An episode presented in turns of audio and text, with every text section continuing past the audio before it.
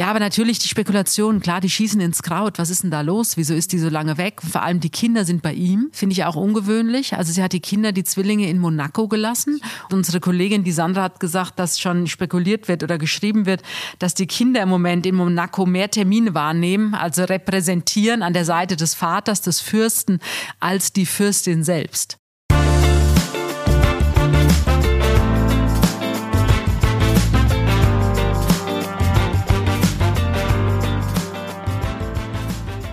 Hallo und herzlich willkommen bei Bunte Menschen. Ich bin Marlene Bruckner, Journalistin bei Bunte und spreche mit Tanja May, stellvertretende Chefredakteurin. Hallo Tanja. Hallo Marlene. Ja, für unserem Titel haben wir ganz groß die Fürstin Charlene und wir schreiben Flucht aus der Ehe. Wir haben ja schon echt oft über sie geredet, weil sie einfach eine interessante Persönlichkeit ist und auch ihre Entwicklung vor allem in den letzten zehn Jahren. Und wir werden gleich nochmal drauf schauen, denn sie feiern jetzt zehnjähriges Jubiläum, die Ehe mit Fürst Albert. Genau, also wir reden jetzt über die über das Fürstenpaar von Monaco. Genau, das sollte man vielleicht nochmal erwähnen. Falls es äh, wenn jemand, noch mit, nicht weiß. Ja, wenn jemand mit Charlene jetzt nichts anfangen kann. Also es ist, es ist das monegassische Fürstenpaar. Genau. Und ja, ich habe überlegt, Wahnsinn, schon wieder zehn Jahre seit der Hochzeit vergangen. Mhm. Ich weiß noch ganz genau, wir haben ja damals auch Großkampftag gehabt bei Bunte, war ja ein Riesenevent. Ja, und jetzt sind schon wieder zehn Jahre vorbei. Wie ist es denn bei Bunte? Also vielleicht kannst du es unseren Hörern und Hörerinnen mal erzählen, wenn so eine Hochzeit ansteht. Ich meine, William und Kate war natürlich riesig, aber Meghan und Harry. Früher war das, glaube ich, noch so, dass alle da waren und auch geguckt haben zusammen, oder? Ja, also ich weiß bei Kate und William, aber auch bei ähm, eben Fürst Albert und Charlene, mhm. seiner Fürstin, das weiß ich, da saßen wir alle zusammen, haben uns die Hochzeit im Fernsehen angeguckt und natürlich parallel hat das Team vom Adel dann auch schon mhm. natürlich Fotos ausgesucht mit den Kollegen aus der Fotoredaktion und dann natürlich das das Layout. Ja. Also da gibt es ja dann tausende Fotos, die müssen gesichtet werden. Und wir versuchen dann natürlich immer in bunte die, die Highlights zu zeigen, mhm. aber auch eine gewisse Stimmung. Also dass man einfach diese Atmosphäre dann auch auffängt. Es ist ja doch oft sehr anrührend, mhm. äh, wird geweint und die schönsten Kleider und natürlich das Brautpaar soll im Mittelpunkt stehen. Und also dass man da wie so eine Bilderstrecke hinzaubert, dass man sich die auch immer wieder anschauen kann. Weil das ist ja auch der Vorteil von Bunte. Ja. Also ich sag mal im Fernsehen, klar, natürlich weltweit wird es im Fernsehen übertragen und auch alle Tageszeitungen berichten, ganz klar. Aber der Vorteil von Bunte ist natürlich, dass du die, die Strecke dir immer wieder mal rausnehmen mhm. kannst, dir angucken kannst, wie so ein ja, Bildband. Und das ist auch schön, wenn man mal so alte Bunte zur Hand nimmt, weil da sieht man wirklich, was waren allein schon vor zehn Jahren oder lass es 40 Jahre sein. Und dann sieht man, was waren da gerade für Prominente aktuell und das ist irgendwie auch so die Bildsprache ist total anders und der Look ist anders. Es ist eine schöne Zeitreise, die man da hat. Also ich habe diese ganzen, diese jungen Adelspaare, sage ich mal, die ja jetzt dann auch schon, also Maxima zum Beispiel von den, mhm. der Niederlande ähm, oder auch Mette Marit und natürlich die Kronprinzessin aus Schweden, Victoria ja. und ihr Daniel.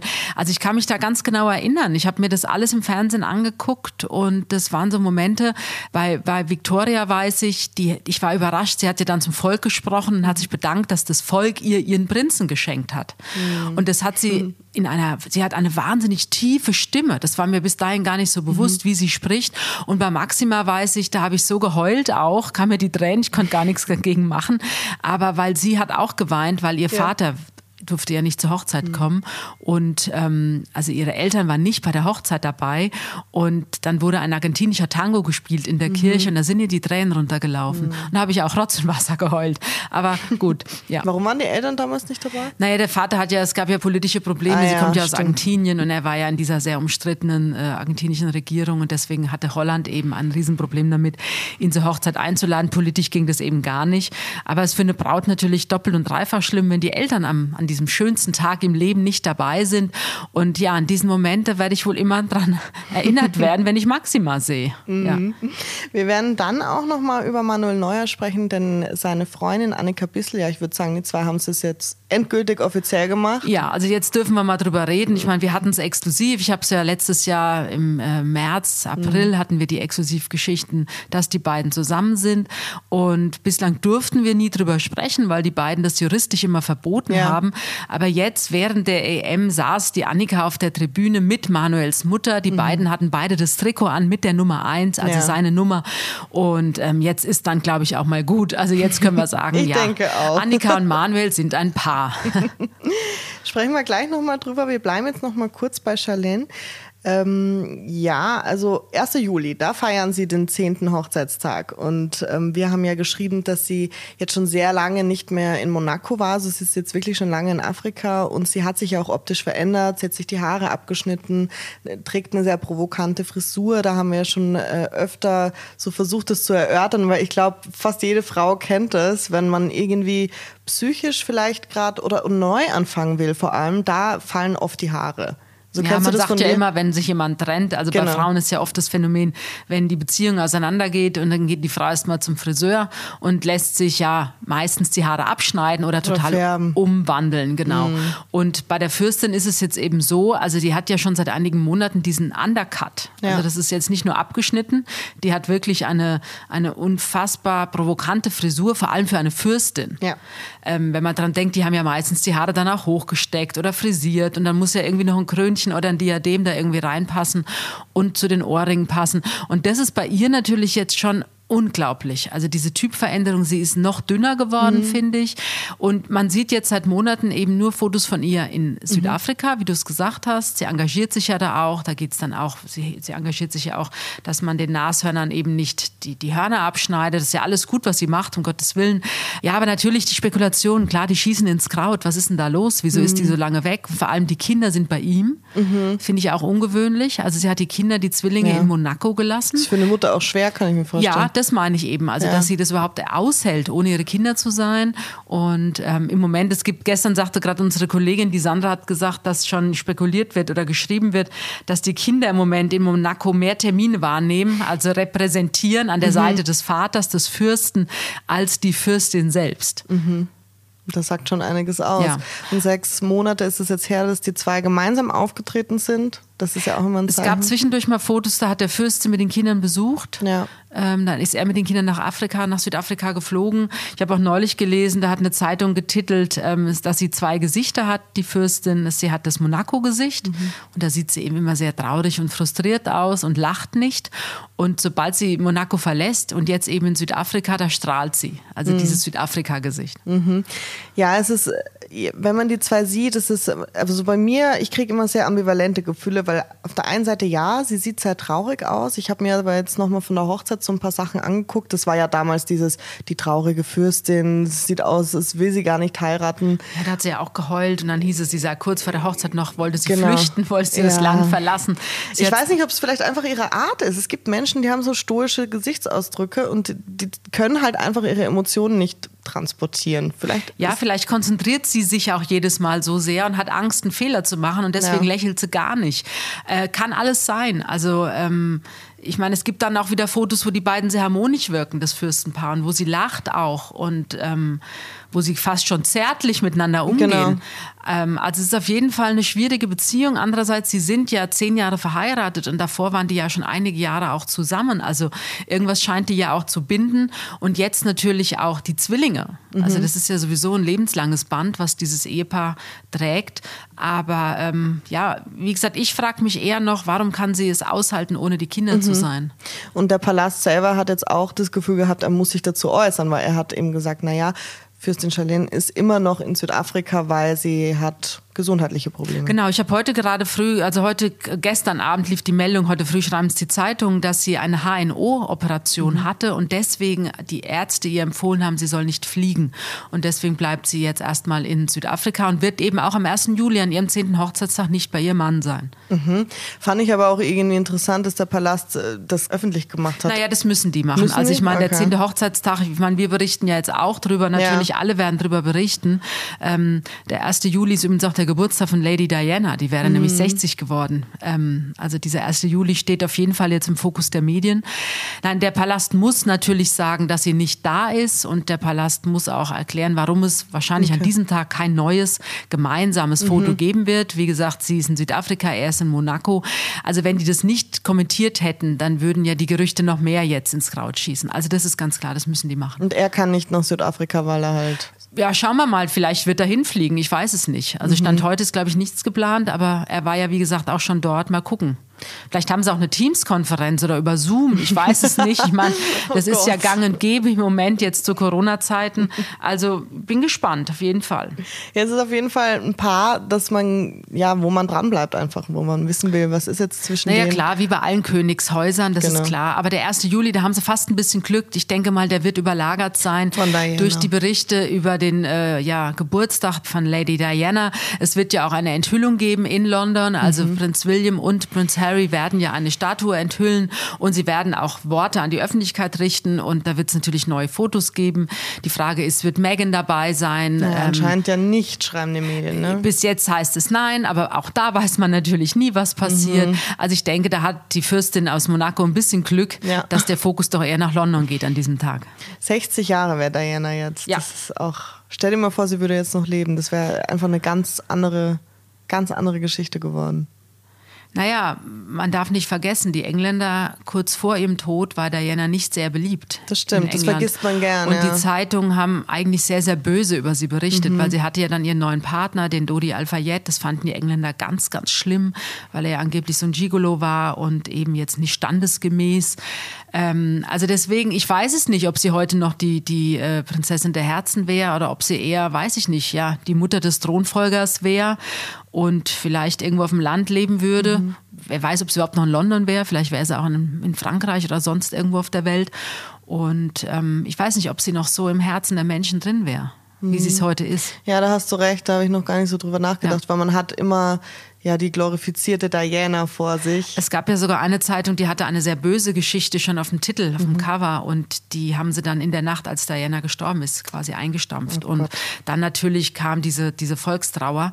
Aber ich weiß nicht, ob sie noch so beliebt wäre. Aber die Brüder sind jetzt wieder zusammen, die bringt sie immer noch zusammen. Naja, auch das wird natürlich spannend werden. Treten die beiden gemeinsam auf? Es wird wohl so sein. Äh, aber es heißt ja, dass beide getrennte Reden halten, was auch okay ist, weil es Ja. sind ja auch zwei getrennte Persönlichkeiten. Also es sind zwar Brüder, aber natürlich jeder geht mit dem Schmerz und dem, der Trauer anders um. Also und da gehe ich mal fest von aus, dass beide eine Rede halten werden und äh, in, in ihrer Art eben auch. Aber drumherum wird es natürlich auch Fotomotive geben. Also die Mhm. äh, Kate wird ja auftauchen, auf jeden Fall. Vielleicht sieht man die Kinder. Und ja, wie gesagt, Megan wird ja auch irgendein Signal aus Amerika schicken. Es wäre das erste Mal, dass sie sich nicht irgendwie in den Mittelpunkt drängt. Und sie hat es ja selbst geschafft bei der Beerdigung von Prinz Philip. Hat sie ja auch äh, Worte gefunden, dass, sie, dass über sie berichtet wird. Also ich gehe davon aus, es wird auch am Geburtstag ihrer Schwiegermutter stattfinden, die sie ja leider nie kennenlernen durfte. Ja, aber Megan äh, verehrt ja Diana auch extrem, merkt man ja an vielen Sachen. Ne? Also sie Ja, zollt ihr oft Tribut. Natürlich, sie kopiert Diana, das muss man schon sagen. Also Genau. ich weiß nicht, ob das was mit Verehren zu tun hat, aber Ja, sie, doch, wahrscheinlich schon. sie weiß natürlich, dass es wirkt, dass es ankommt. Wir berichten ja jetzt auch schon wieder drüber. Sie hat ja auch ihrer kleinen Tochter den Zweitnamen Diana Mhm. gegeben. Lilibet Diana, okay. Ähm, fragt man sich schon, ist das jetzt, äh, weiß ich nicht, ob das für das Kind so positiv ist. Ich sehe es eher negativ, weil natürlich Mhm. diese Wahnsinnslast schon wieder auf den Schultern dieses Babys liegt. Mhm. Aber gut, äh, alle, die ganze Welt berichtet darüber und so bleibt Diana ja auch im Leben von Harry und Meghan auf jeden Fall Teil. Und du bleibst kein Megan-Fan.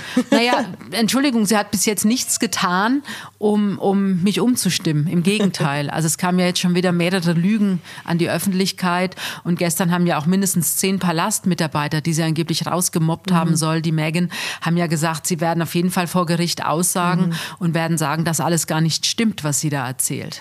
Ja. Okay. Und es kam ja jetzt auch raus, also dass, dass Prinz Charles eben nicht den Geldhahn zugedreht hat. Das hat ja auch Meghan behauptet und auch Harry hat es behauptet. Auch das ist jetzt schon wieder widerlegt. Also es sind einfach so viele Lügen, die Stück für Stück jetzt widerlegt werden. Von daher nein, ich sehe bis jetzt keinen Grund, meine Meinung zu ändern über Meghan. Aber sie liefern uns wöchentlich tolle Stories. Ja, aber auch da muss man natürlich aufpassen, dass die Stimmung nicht komplett kippt. Es gibt natürlich viele Menschen, die Megan immer noch ganz toll finden. Es gibt aber auch ganz viele Menschen, die Megan eben gar nicht mehr toll finden. Und auch uns immer wieder, man merkt es schon, auch wir werden ja gefragt, warum wir so oft über die beiden berichten. Also da muss man immer versuchen, eine Balance Ja. zu halten. Das werden wir natürlich tun. Aber wie gesagt, sie ist jetzt nicht unumstritten, gar nicht. Das stimmt. Wir kommen weiter zu Manuel Neuer. Das ist jetzt ein bisschen, ja, ich würde sagen, von Manuel Neuer ist zurzeit jeder Fan oder der ist nicht so umstritten wie Megan. Nein, natürlich nicht. Klar, die Leute fiebern mit. Total. Ich meine, das also Spiel jetzt gegen Ungarn, da haben ja viele standen, glaube ich, kurz vom Herzinfarkt beim Zugucken, weil ja mal waren wir raus, dann waren wir wieder auf Platz Ja. zwei. Also es war ja sehr emotional, dieses Spiel. Und aber klar, wir, wir freuen uns natürlich jetzt aufs nächste Spiel und wir wollen natürlich Europameister werden, klar. Und deswegen sind die Fußballjungs und natürlich Manuel Neuer, er ist der Kapitän, er ist der Torwart, er ist, äh, ja, er ist natürlich eine ganz äh, prägende Figur der Mannschaft. Ist er total. Und ich merke es halt auch so ähm, im Freundeskreis, dass Manuel Neuer eigentlich schon immer hoch angesehen wird. Also es gibt ja so, so ein paar Spieler, da sagt man ja, mag ich oder mag ich nicht. Die sind eher so ein bisschen, hm. Aber bei Neuer sind sich irgendwie alle einig. Den mögen wir. Jetzt hat er ja auch ein Statement gesetzt mit seiner Schleife. Der DFB wollte ja ein Zeichen setzen und äh, die deutsche Mannschaft wollte ein Zeichen setzen, dass die Allianz Arena, wo ja das Spiel stattgefunden hat gegen Ungarn, sollte eben in den Regenbogenfarben erstrahlen. Und das hat aber die UEFA dann verboten. Ja, was ich nicht verstehe, aber Viele verstehen es nicht. Auf der anderen Seite, glaube ich, ist dadurch der Hype noch größer geworden, auch, ja. weil natürlich noch viel mehr Menschen, die sich vielleicht vorher gar nicht geäußert hätten, haben jetzt irgendwie gepostet und ge äh, Trikots getragen mit Regenbogenfarben oder eben Posts abgesetzt. Ich glaube, dass der Fokus dadurch sogar noch größer wurde. Ja, finde ich auch. Hat man auch gemerkt, auch als Leon Goretzka das Tor geschossen Ja. hat und schön her ein Herz er mit hat seinen toll Händen gemacht. geformt Er hat. hätte ja auch, ich sag mal, Entschuldigung jetzt, aber er hätte ja auch den Stinkefinger zeigen können dem ungarischen Publikum. Aber nein, er hat ein Herz gezeigt. Genau. Und genau so sollte man eben umgehen mit diesen Hatern und, so. und soll sie quasi in Liebe ersticken oder erdrücken. Ja, man genau. sagt immer, man soll seine Hater umarmen. Ja, genau. genau. Und Annika Wissel, wir haben es ja schon gesagt, ähm, war mit Manuel Neuers Mutter Marita da. Und ähm, ja, sie ist nicht die erste. Nein, also diese Fotos, ich musste fast lachen, aber es ist natürlich klar. Ich meine, die Mutter fiebert mit, die ist ja, ich glaube, weltgrößter Manuel Neuer-Fan. Und natürlich die Lebensgefährtin oder die jeweilige Ehefrau, die dann halt an der Seite ist des Spielers, also in dem Fall die Annika Bitzel. Ähm, natürlich geht die dann auch zum Spiel und sitzt auf der Tribüne und sitzt natürlich neben der Mutter. Und ähm, ist ja klar. Aber es gab eben auch die, die langjährige Ex-Freundin, die Katrin Gilt, die ja inzwischen anders heißt, weil sie geheiratet hat. Die war damals auch mit der Mutter im Stadion und dann auch die Nina Neuer. Ähm, die Ex-Frau von Manuel, die saß natürlich auch neben ihrer Schwiegermutter und da gab es dann ähnlich innige Szenen, wie es jetzt auch mit der Annika gab. Also ich glaube, ich habe mich ja so ein bisschen informiert, auch über die Marita Neuer, also die Mutter von dem Manuel, ähm, die ist einfach weltgrößter Fan ihres Sohnes und die vergöttert den Manuel und die hebt den auch auf so ein Podest, was okay ist. Kann man Ja. nachvollziehen. Ich glaube, jede Mutter ahnt, wie sie fühlt, dass der Junge eben so erfolgreich ist und dann auch noch Sehr scheinbar stolz, noch ein netter Mensch. Ähm, bei ihr geht es einfach darum, ist mein Sohn glücklich Mhm. und wer dann da an seiner Seite ist, das ist der, glaube ich, in, in erster Linie mal komplett egal. Und deswegen, klar, ist die nett mit ihren Schwiegertöchtern und äh, will ja auch, dass ihr Sohn happy ist, weil sich die, die Frau, die Partnerin mit der Mutter versteht. Nein, und ich glaube, dass natürlich der Manuel Neu möchte natürlich, dass die Mutter und die Partnerin äh, sich verstehen und das zelebrieren die jetzt dann fürs Publikum natürlich extrem auf der Tribüne. Aber oft ist es ja auch andersrum, wenn ja eine Mutter ihren Sohn sehr verehrt oder halt sehr, wie du sagst, auf dem Podest stellt, dass dann eigentlich keine Frau gut genug sein kann. Das hat man hier nicht das Gefühl, oder? Naja, nach außen ist es ja klar, dass die sich da als Einheit präsentieren. Wie das innen aussieht, ich denke, unter jedem Dach ein Ach. Also das kennt, glaube ich, auch jeder. Ähm, ob das jetzt immer so eitel Sonnenschein ist. Aber wie gesagt, Manuel und Annika sind ein Paar. Manuel hat sich für diese Frau entschieden. Hat sich ja auch von Nina getrennt, hat sich scheiden lassen. Ging ja alles recht schnell. Und jetzt ist es eben Annika, die an seiner Seite ist. Und sie strahlt und man ahnt, wie glücklich sie ist. Und er scheint ja auch sehr verliebt zu sein. Und ist doch klar, dass die Mutter sich da auch ein Stück zurücknimmt und die beiden da jetzt einfach glücklich sein lässt. Und äh, wir haben halt die Fotos äh, gegeneinander geschnitten, also einmal Annika und die Mutter und dann von damals noch die Nina Neuer Ja. und die Mutter und das ist unfassbar, weil ich musste zweimal hinschauen, weil ich habe ich habe selber nicht verstanden. Ich dachte, das ist nochmal das gleiche Foto. Nein, es sind wirklich zwei verschiedene Frauen, aber unfassbar diese Ähnlichkeit. Man muss es Ja, immer so noch mal es mir betonen. ja letztes Jahr, als ich die Geschichte aufgedeckt Ja. habe und geschrieben habe, das ist jetzt die neue Freundin von Manuel Neuer, habe ich auch im ersten Moment gedacht, nee, Moment, das ist doch jetzt die Nina. Nein, das war Annika. Also diese Ähnlichkeit, ja, die ist ja vom Tag eins an da. Mhm. Das ist schon Wahnsinn. Also da muss man sagen, er ist wirklich seinem Typ Frau treu geblieben. Nur die Katrin, die, die, die langjährige Freundin, die Ja. er vor der Nina hatte, die ist komplett anders optisch. Also sie ist zwar auch sehr schlank und zierlich, so sind die ja alle, aber die ist dunkelhaarig. Ja. War ein bisschen Und anders. Nina und Annika sind ja blond. Und sehr klein, ne? Beide, glaube ich. Die, die wirken klein, ich weiß es aber ehrlich gesagt gar Das ist nicht. wahrscheinlich, weil er so riesig wirkt. Genau, ne? er ist ja riesig, er ist 1,90. über 1, ich glaube 1,95 Ja. und da wirkt natürlich jede Frau klein Ja. neben ihm. Aber ich glaube, so klein ist die Annika nicht. Die spielt ja Handball in der zweiten Bundesliga, Mhm. links außen und hat ja jetzt gerade gewechselt auch, wir haben ja schon spekuliert, der Liebe wegen natürlich, weil sie hat ja ähm, in Herrenberg gespielt. Das ist schon eine Entfernung zum Tegernsee. Jetzt hat sie gewechselt und wird ab der neuen Saison dann in Regensburg Mhm. spielen. Da hat sie sich dann äh, räumlich doch München natürlich mehr angenähert Mhm. und ähm, ist ja auch ein Zeichen, dass die beiden es ernst meinen. Jetzt haben wir im Bund aber auch noch die anderen Freundinnen und Ehefrauen gezeigt. Man sagt ja nicht mehr gern Spielerfrauen. Das ist ja ein sehr verpöntes Wort Ja, mittlerweile. die, die Frauen der Spieler wollen nicht, dass man sich Genau. Spielerfrau nennt. Man- Sie wollen nicht Aber darauf reduziert werden. Eigentlich ist sie es ja kein, kein böses Wort, im Gegenteil. Es sind halt die Spielerfrauen und viele von denen werden ja auch erst berühmt dadurch, dass sie eben mit einem berühmten Fußballspieler zusammen sind. Obwohl es dann natürlich auch totale Unterschiede gibt. Ne? Also wer, wer sich inszeniert, wer eher ein bisschen zurückhaltender leben möchte. Also das finde ich ganz spannend. also ich sage jetzt mal die Lebensgefährtin von Joshua Kimmich beispielsweise oder die Ehefrau von dem Toni Kroos, die halten sich ja komplett Genau. zurück aus der Öffentlichkeit. Also die sieht man wirklich nur jetzt bei der Hm. EM. Ähm, da waren ja auch die Kinder dabei. Bei Toni Kroos gab es süße Fotos, Ja. wo er dann steht mit, den, mit der Tochter und dem Sohn. Ähm, da sieht man die, da sieht man dann auch die Eltern, aber die halten sich sonst komplett zurück und Mhm. leben ihr eigenes Leben. Aber ich sag mal, wenn du jetzt guckst, die Kathi Hummels natürlich, die Ehefrau von Mats Hummels, ganz klar. Also die macht ihr eigenes Business. Die Mhm. ist Influencerin und die macht ganz viel, die schreibt Bücher und engagiert sich und die macht wirklich sehr, sehr viel. Aber natürlich fing sie an vor vielen Jahren. Ich meine, die sind ja auch schon lange zusammen, die beiden. Ich glaube, seit 2009 Mhm. Ja. sind die schon zusammen. Und ähm, da kannte die ja niemand. Und jetzt natürlich als die Ehefrau von Mats Hummels hat sie es natürlich, hat sie eine Plattform und die nutzt sie natürlich in der bestmöglichen Form für sich. Also das ist jetzt gar kein Vorwurf, im Gegenteil. Sie nutzt einfach auch ähm, den, den Mats Hummels, den Namen, die Ehe natürlich, nutzt sie für sich selbst. Aber gibt es denn auf dieser Tribüne, wo dann immer die Frauen und Ehefrauen sind, gibt es da so Spielregeln? Weil wir haben ja auch gezeigt, die sind natürlich auch, manche von ihnen sind sehr schick angezogen. Ne? Dann ist die Chanel-Tasche hier. Auch die Annika hatte Chanel-Ohrringe für Ja. 5000 Euro circa. Also die wird sie sich nicht selbst gekauft haben, denke ich mir, haben wir schon geschrieben, dass es wahrscheinlich ein Geschenk von Manuel Neuer ist. Ja, die tragen Balenciaga-Gürtel und genau, so weiter. die ne? Mhm. tragen schon das Trikot ihrer Männer. Aber sie tragen dann eben diesen teuren Schmuck oder Mhm. die teure Handtasche oder die Kathi Hummels hatte jetzt diesen teuren Gürtel an. Also die Accessoires, die haben wir jetzt auch im Bunte gezeigt, die sie tragen, äh, die peppen natürlich das Trikot auf. Ja. Ich glaube, das weit günstigste, was die am Körper tragen, ist das Trikot. Das Mhm. kostet so um die 50 Euro. Und ähm, der Rest sind wirklich Designerprodukte, ähm, ja, wirklich hochwertigst. Aber ist ja auch schön. Also warum sollen die jetzt, äh, sollen die jetzt nur in Sarah und H&M rumlaufen? Das haben die bestimmt auch, die kombinieren. Aber warum sollen die nicht auch ähm, den Luxus genießen? Aber es hat sich da schon ein bisschen was verändert, oder? War das nicht in den letzten Jahren noch viel mehr Showlaufen von den Frauen der Spieler auf den Tribünen? Habe ich jetzt so den Eindruck. Vielleicht ist das subjektiv. Ja, also die, die Spielerfrauen, klar, teure Handtaschen hatten die schon immer, das ist klar. Und natürlich, auch wenn du auf der Tribüne im Stadion sitzt, hast du eine Handtasche dabei. Und ich sage jetzt mal so Accessoires wie Gürtel oder Schuhe oder auch Schmuck. Also ich glaube, das tragen die schon seit vielen, vielen Jahren. Weil es ist ja einfach klar, du, du bekommst dann halt Chanel-Ohrringe geschenkt von deinem Mann, dann trägst du die halt auch. Klar. Aber es ist immer schön anzuschauen, wie sehr sie angejubelt werden. Ich finde es immer ganz anrührend. Ja, die genießen das ja auch und das Ja. ist ja auch in Ordnung. Ja. Ja. Wir kommen zur heutigen Hörerfrage. Die kommt von Wilma E. Und sie bezieht sich auf unsere letzte Folge. Die war ja über Bushido. Ähm, Da habe ich übrigens gestern einen netten Anruf bekommen von einem Freund von mir. Mhm. Ähm, der wird jetzt 60 und hört jede Woche unseren Podcast, fand ich ganz schön. Also an, diesem, an dieser Stelle mal liebe Grüße an den Rainer.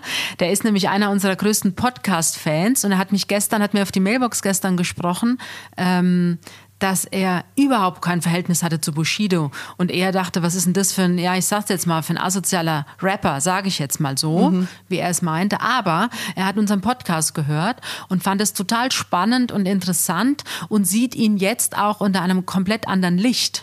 Und er hat gesagt, er hat jetzt aufgrund unseres Podcasts auch nochmal das Interview gelesen in Bunte, was wir hatten. Und ähm, ja, er nähert sich jetzt der Figur Bushido nochmal unter einem ganz anderen ja, Blickwinkel. Und das finde ich sehr schön. Also wenn wir dazu beitragen können, wie gesagt, den Bund ist das Interview mit Bushido mhm. und seiner Frau Anna Maria.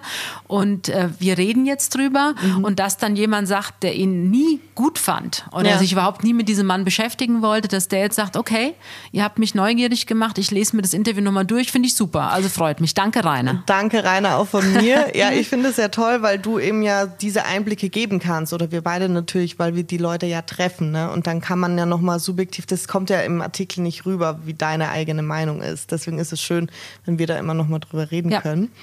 Und Wilma E. fragt eben auch dazu, sie schreibt, ich habe ihre Folge über Bushido gehört und fand sie sehr interessant. Er scheint wirklich ein netter Mann zu sein. Aber haben Sie denn keine Angst, wegen einer Berichterstattung selbst in den Fokus des Clans gerückt zu werden? Nein.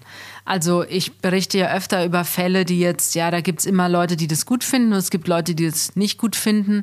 Und ja, man wird auch mal beschimpft, habe ich auch schon erlebt. Ich bekomme auch mal böse Briefe geschickt oder E-Mails.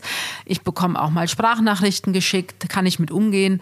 Ähm, aber ich habe jetzt keine Angst, dass mir der Clan irgendwas antut. Okay. Also ich glaube, das ist nochmal echt unterschiedlich zum politischen Journalismus, wo man ja durchaus manchmal Gefahr läuft, gerade wenn man in anderen Ländern ist und berichtet. Ja, aber ich glaube, wenn ich in so einem Land leben würde, also sagen wir jetzt mal Russland beispielsweise mhm. oder auch Malta, da sind ja auch schon Journalisten gestorben, weil sie gewisse Dinge aufgedeckt haben, die der Regierung nicht gefallen haben, wie auch immer, die dann zu Tode kamen. Es ist jetzt nicht meine Aufgabe, das hier zu beurteilen. Aber ich glaube, wenn du Journalist bist und für eine Sache kämpfst oder für eine Sache brennst, mhm. und dann hast du auch eine Überzeugung und eine Meinung. Und ähm, also da geht es jetzt gar nicht darum, dass man parteiisch ist. Mhm. Aber wenn man eben Fakten recherchiert und diese Fakten aufdeckt, und dann steht man ja auch dazu. Das mhm. ist ja auch der Sinn eines Journalisten. Und ich glaube, ich würde das genauso in Russland machen oder auch in anderen Ländern, in denen ich wahrscheinlich gefährdet wäre, wie ich das hier in Deutschland mache. Es ist also, ein sehr idealistischer Beruf, ne? Also man ja, also deswegen ist man ja auch Journalist geworden, aber nein, ich habe keine Angst, dass mir irgendwas passiert. Das ist gut. Angst lähmt. Schreibt uns gerne weitere Fragen an buntemenschen.podcast.gmail.com. Tanja, wir haben heute Schlusstag, von dem her werden wir jetzt. Genau, ich mache jetzt gleich weiter. ich habe jetzt gleich Konferenz. Zur Arbeit, genau. Und ähm, genau, dann hören wir uns nächste Woche, Marlene. Bis nächste Woche. Tschüss. Tschüss.